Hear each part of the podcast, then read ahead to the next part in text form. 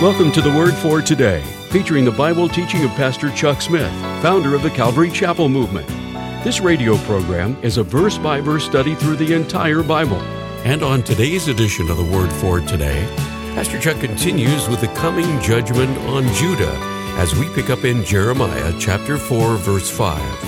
And now with today's message, here's Pastor Chuck. Declare ye in Judah, publish in Jerusalem, and say, blow ye the trumpet in the land, cry, gather together, and say, assemble yourselves, and let us go to the defense cities. Set up the standard toward Zion, retire, stay not, for I will bring evil from the north and great destruction.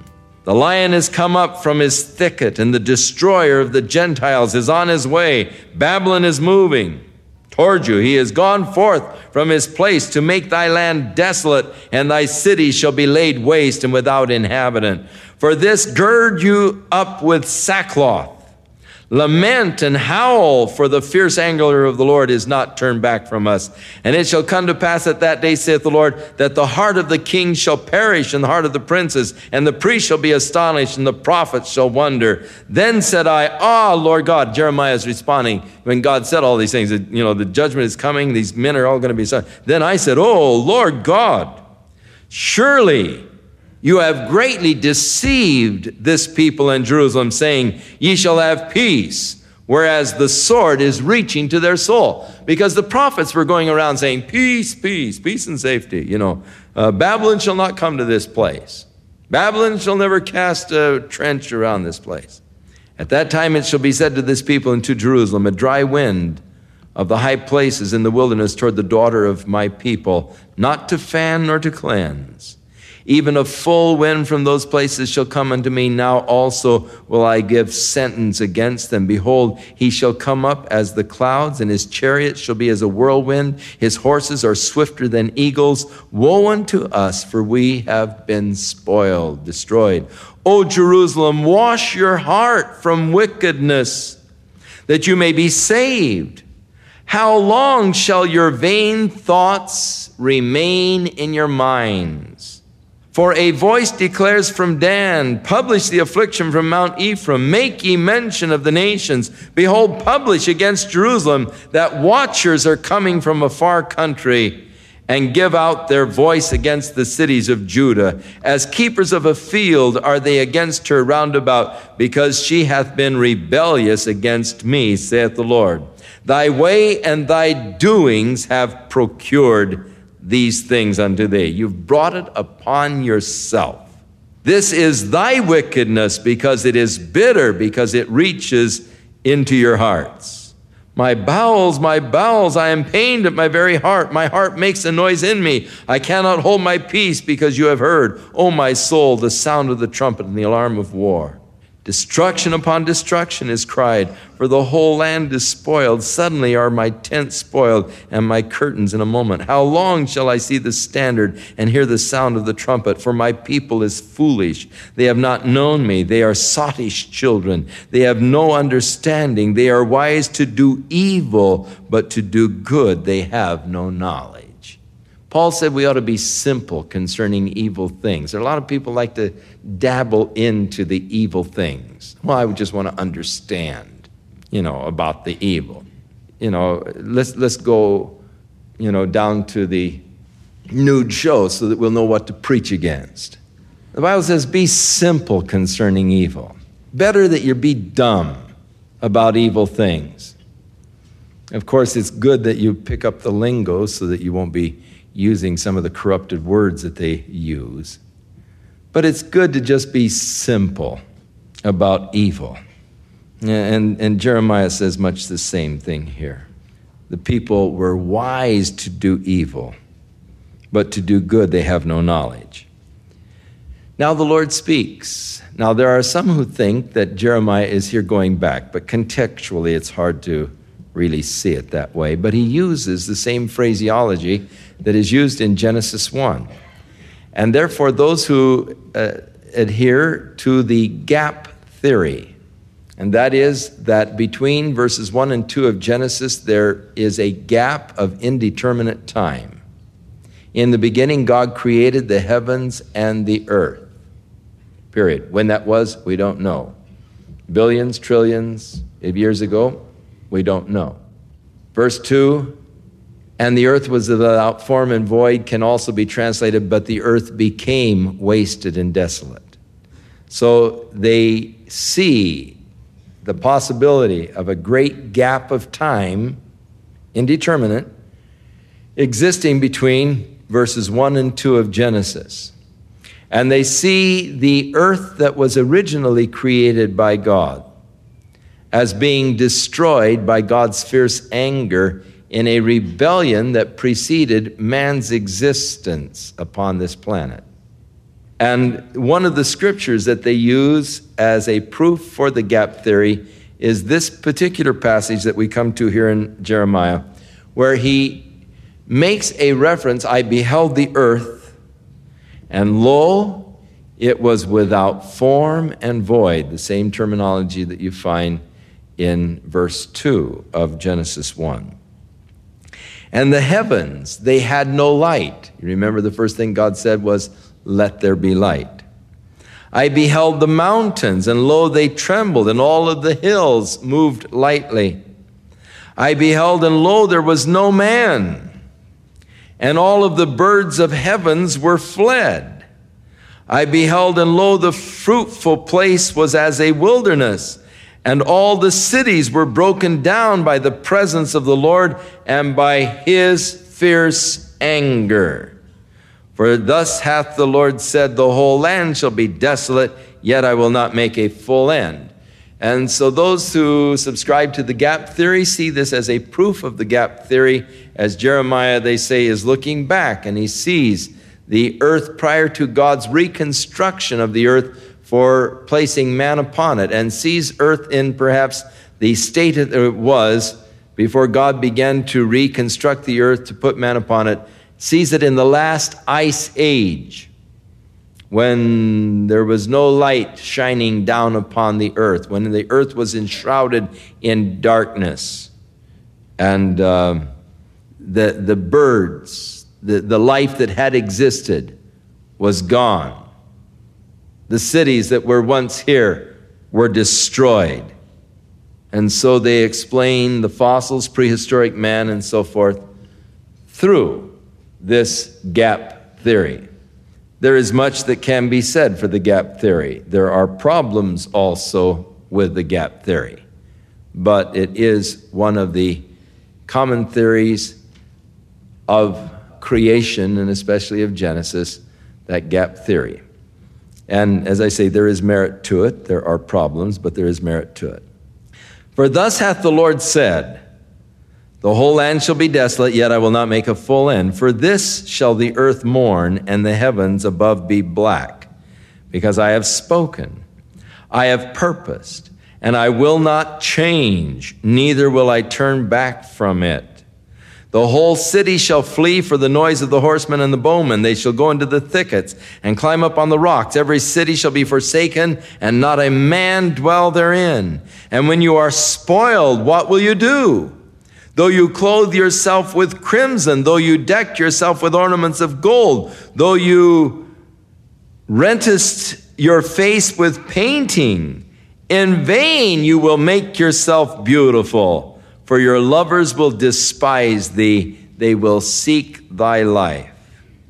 For I have heard a voice as of a woman in travail, and the anguish as of her that is bringing forth her first child, and the voice of the daughter of Zion that is wailing. She is spreading forth her hands. She is saying, woe is me now, for my soul is weary because of the murderers. Run to and fro through the streets of Jerusalem. See now and know and seek in the broad places. If you can find a man, if there be any, that is executing judgment and that is seeking truth, and I will pardon. If you can find one man.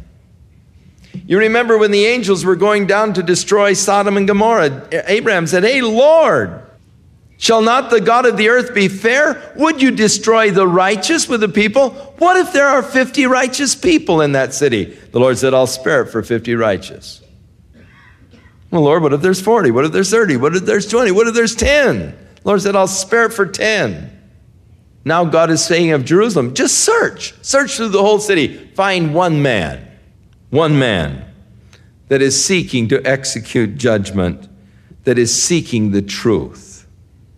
And though they say the Lord liveth, they swear falsely. People were still mouthing the right words, but it wasn't coming from their hearts. The Lord liveth, a popular phrase in those days. Oh, the Lord liveth. You remember when Elisha healed Naaman of his leprosy, the Syrian general, and he tried to give Naaman a lot of reward, a lot of silver and changes of clothes and so forth because of it he was healed. And Elisha said, keep your stuff. I don't want any of it. I don't need it. You keep it. Well, Gehazi, the servant of Elisha, saw the loot. He thought, oh, man, if I just had a little bit of that, I could buy a field and I could plant a vineyard and I could have servants and I could plant some olive trees. Man, I could retire. Whew, that would be nice. So as Naaman was going back, he got on his little donkey and he headed out after him. And they said to Naaman, hey, it looks like someone's chasing us. They said, well, let's stop and see who it is. Well, it looks like the servant of the prophet. And so as old Gehazi came up, on his little donkey, he said, everything okay? Oh, yeah, everything's okay, except that my master Elisha had some sudden company come in, some young men, and they needed some help. So he said he'll take just a little bit of your silver and a few changes of garments and so forth. So Naaman gladly gave him the stuff, and he got back on his donkey and went back and he hid all the stuff. And came whistling in, And the prophet said, as the Lord liveth. You see, it was a common term, spiritual term. It signified, that you had it going spiritually. As the Lord liveth, where have you been? As the Lord liveth, I haven't been anywhere. You see, all of the deceit and lying, but he was couching it in spiritual terms in order to sort of deceive. And I'm afraid that many times people do couch themselves in spiritual terms for the purpose of deceiving. Yeah, I'm right on, brother. Praise the Lord. Bless God, man, And we use this spiritual jargon to deceive. And so Gehazi, as the Lord liveth, I didn't go anywhere. Oh, wait a minute. And then the prophet began to read his mind. Is this the time to buy fields and to plant vineyards and olive trees and to hire servants? That's just what he was thinking, you see. He said, did not my heart go with you when you chased after that man and took those things? And now because of that, the leprosy that was upon him is going to come upon you. And the guy turned white with leprosy and went out from the sight of the prophet. But yet he was using the spiritual term. And God says, hey, they use the term as the Lord liveth. But in that day, though they say the Lord liveth, surely they swear falsely. Jeremiah responds, O Lord, are not your eyes upon the truth? You have stricken them, but they have not grieved. You have consumed them, but they have refused to receive correction. They have made their faces harder than a rock. They have refused to return. Therefore I said, surely these are poor, they are foolish, for they know not the way of the Lord, nor the judgment of their God. I will get unto the great men, I will speak to them, for they have known the way of the Lord and the judgment of their God. But these have altogether broken the yoke, and they've burst the bonds. Wherefore a lion out of the forest shall slay them, and a wolf of the evening shall spoil them, and the leopard shall watch over their cities, and every one that goeth out from there shall be torn in pieces, because of their transgressions are many, and their backsliding is increased. How shall I pardon thee for this? God cries. Thy children have forsaken me, and they've sworn by them that are not gods. When I fed them to the full, they committed adultery and assembled themselves by troops in the harlots' houses. They were as fed horses in the morning, and every one was neighing after his neighbor's wife. Shall I not visit for these things, saith the Lord, and shall not my soul be avenged on such nation as this? Go ye up upon her walls and destroy. but make not a full end. Take away her battlements, for they are not the Lord's. For the house of Israel and the house of Judah have dealt very treacherously against me, saith the Lord. They have belied the Lord and said, it is not he, neither shall evil come upon us, neither shall we see the sword or famine. And it won't happen here. And the prophets shall become wind, and the word is not in them. Wherefore, thus saith the Lord God of hosts, because you speak this word, behold, I will make my words in thy mouth like fire, and the people like wood, and it will devour them. Lo, I will bring a nation upon you from far, O house of Israel, saith the Lord. It is a mighty nation, it's an ancient nation, a nation whose language you do not know, neither understand what they say. And their quiver is an open sepulchre, and they are all mighty men, and they shall eat up your harvest and your bread, which your sons and daughters should be eating. And they shall eat up your flocks and your herds, and they shall eat up your vines and your figs, and they shall impoverish your cities wherein you have trusted with the sword. Nevertheless, in those days, saith the Lord, I will not make a full end with you.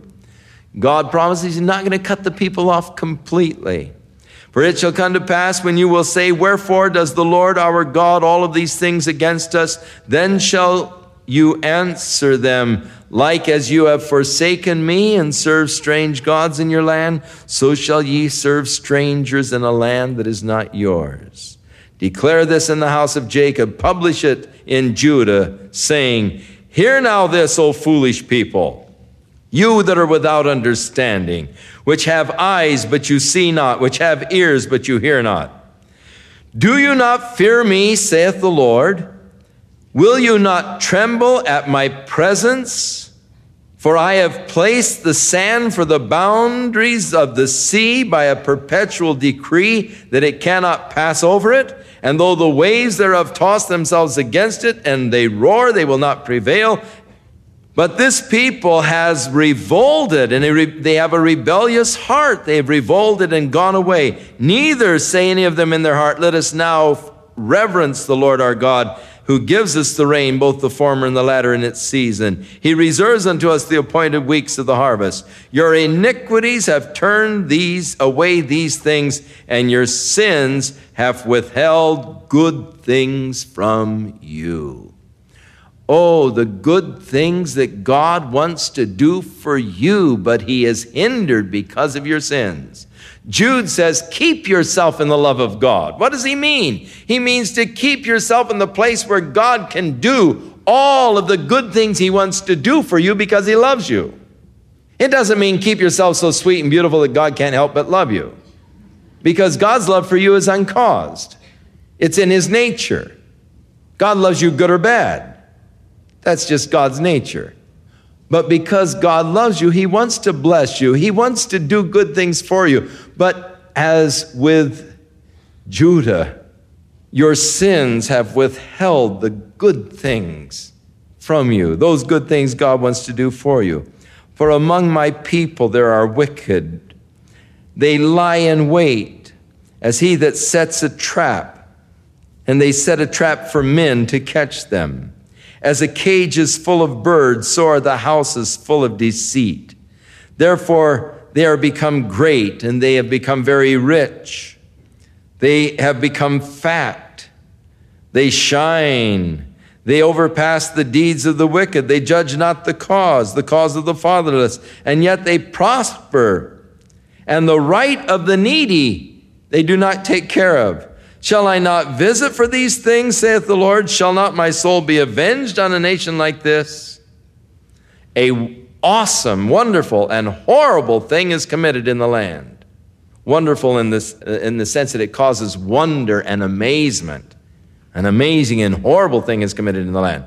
For the prophets are prophesying falsely, and the priests are bearing rule by their wealth. And my people love to have it that way. What will you do in the end of such things? You see, there's corruption. Those that are ruling corruptly. But the people love it that way. They'll vote for them at the next election. Every election amazes me. When I see the people that are elected into office, those kind of things, absolutely, well, as God said, You can't believe it. It's awesome. It's horrible. The priests are bearing rule by their own wealth, but the people love to have it that way. Rather than being shocked and arising in righteous indignation, people just seem to go along with it and love to have it. That I can't understand it. And God himself couldn't understand it. God speaks of it in, it's just, how can you believe it? How can you understand it? It's just horrible. But as we read Jeremiah, the real value of Jeremiah comes as you see a nation that is about to die and you observe the symptoms of that nation and the disease that has brought its death. And it will help you to understand very much as you look at the nation in which we live today and what's happening.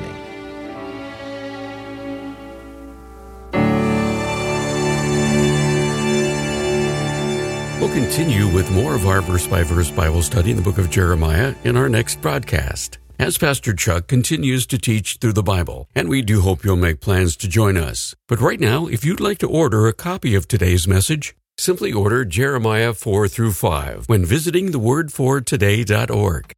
And while you're there, be sure to browse the many additional biblical resources by Pastor Chuck.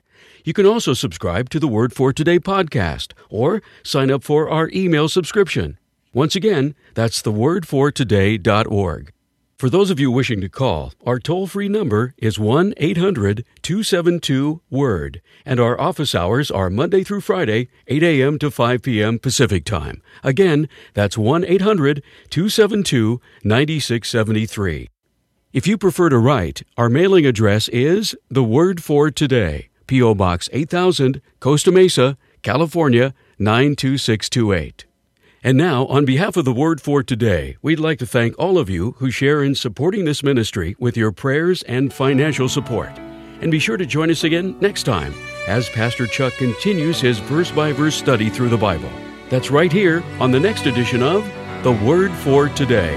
And now, once again, here's Pastor Chuck.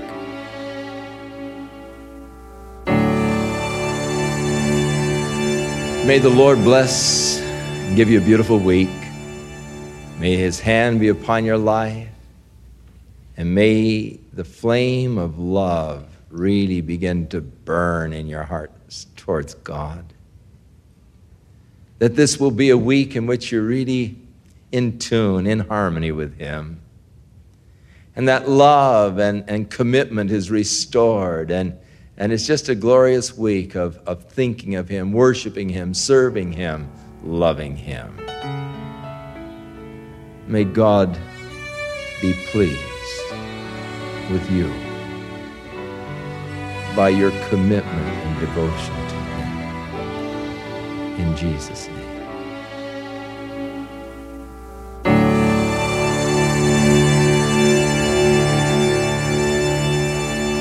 This program has been sponsored by Calvary Chapel of Costa Mesa, California. Lord, I believe in you. I'll always believe in you. It is by faith that you've been walking into one level of spiritual maturity to another. Faith is the key to a successful Christian life. And that is why the Word of God tells us, without faith, it's impossible to please God. It was faith that led Abraham into the land of promise. It was faith that led the children of Israel through the Red Sea. It was faith that enabled Peter to step out of the boat and to walk on water. The question is, what might faith do in you? To order a copy of Pastor Chuck's book, Faith, or to preview a chapter for free online, visit thewordfortoday.org. Or call 800-272-9673.